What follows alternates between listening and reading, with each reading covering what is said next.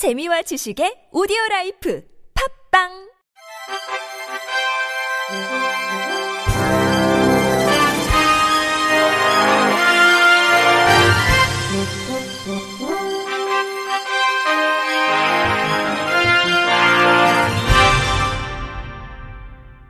청취자 여러분 안녕하십니까? 3월 18일 목요일 KBRC 뉴스입니다.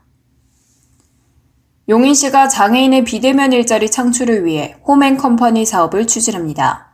이번 사업은 코로나19 장기화와 포스트 코로나 시대에 대비해 장애인의 비대면 일자리를 창출하고 이들의 경제적 정서적 안정을 도모하기 위해 마련됐습니다. 사업은 텔레마케터, 웹편집 디자인, SNS 모니터링 등 장애인이 재택에서 근무할 수 있는 일자리를 발굴하고 직업 훈련을 진행한 뒤 고용이 필요한 기업체와 연계하는 방식으로 세계구 장애인복지관에서 대상자를 찾아 직업훈련과 면접교육 등을 실시하고 시와 한국장애인 고용공단 경기 동부지사, 용인 상공회의소가 기업체와 업무 협약을 체결하는 등 실질적인 취업이 이뤄질 수 있도록 상호 협조할 계획입니다. 특히 시는 고용된 장애인의 장기 근속을 위해 꾸준히 모니터링하고 기업체를 위한 지원책을 강구할 방침입니다. 시 관계자는 그동안 기업체들이 장애인을 고용하기 위해선 적합한 근무 환경을 조성해야 하는 등의 문제로 취업이 쉽게 연결되지 않았다며 비대면 일자리는 이런 문제를 해결하면서 포스트 코로나 시대를 대비할 수 있는 일석이조의 효과를 거둘 것으로 기대된다고 말했습니다. 경기도 오산시가 장애인의 안전을 위한 응급 안전 안심 시스템을 확대 보급한다고 지난 화요일 밝혔습니다. 이 시스템은 화재와 가스 누출 등의 응급 상황이 발생하면 119 안심콜 시스템을 통해 소방서로 자동 신고되는 것으로 현재 장애인 자립생활주택 등 13개 가구에 응급안전 안심 시스템이 설치됐고 앞으로 상시보호가 필요한 장애인 7가구를 추가 발굴해 보급할 예정입니다.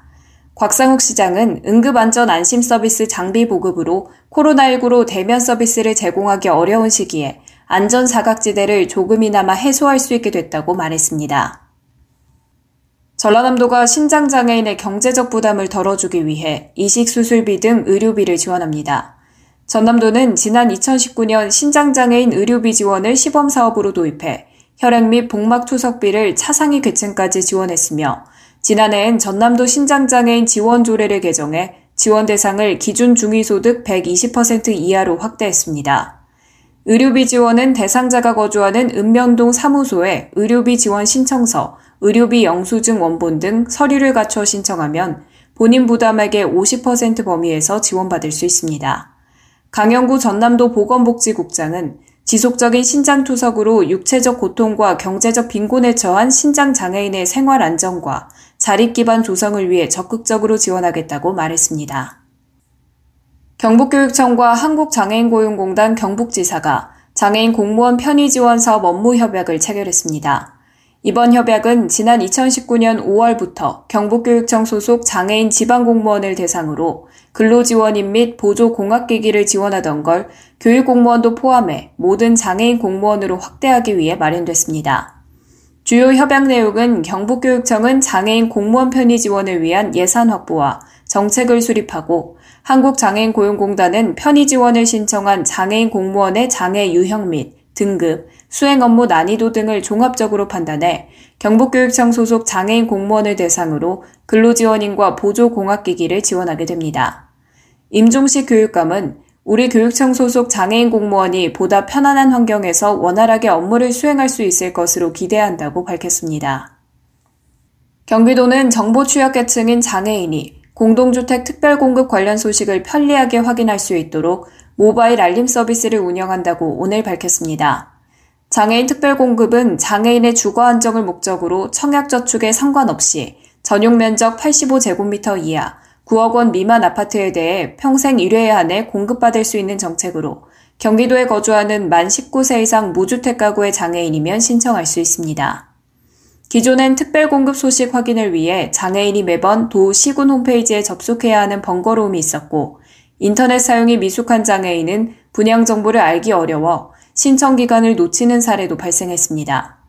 모바일 알림 서비스를 이용하면 공동주택 특별 공급에 관심이 있는 장애인과 그 가족이라면 누구나 본인 명의의 휴대전화를 통해 카카오톡이나 문자 메시지로 분양 정보를 제공받을 수 있습니다.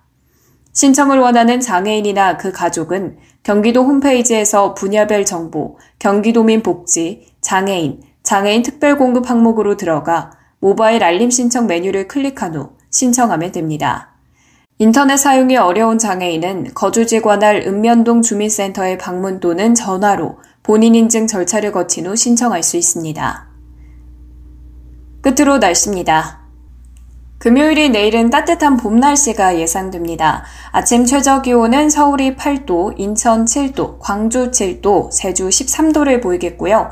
낮 최고 기온은 서울이 19도, 춘천 18도, 대구 16도, 제주 16도를 보이겠습니다. 미세먼지 농도는 경기 남부와 충남에서 나쁨 수준 보이겠고요. 그 밖의 권역은 보통이 예상됩니다. 비가 오는 지역도 있겠습니다. 이날 밤 제주를 시작으로 토요일은 전국에 비가 한 차례 내리겠습니다. 바다의 물결은 서해 앞바다에서 0.5에서 1.5m, 남해와 동해 앞바다는 0.5에서 2.5m로 일겠습니다. 날씨였습니다. 이상으로 3월 18일 목요일 KBRC 뉴스를 마칩니다. 지금까지 제작의 안윤환, 진행의 최유선이었습니다. 고맙습니다. KBRC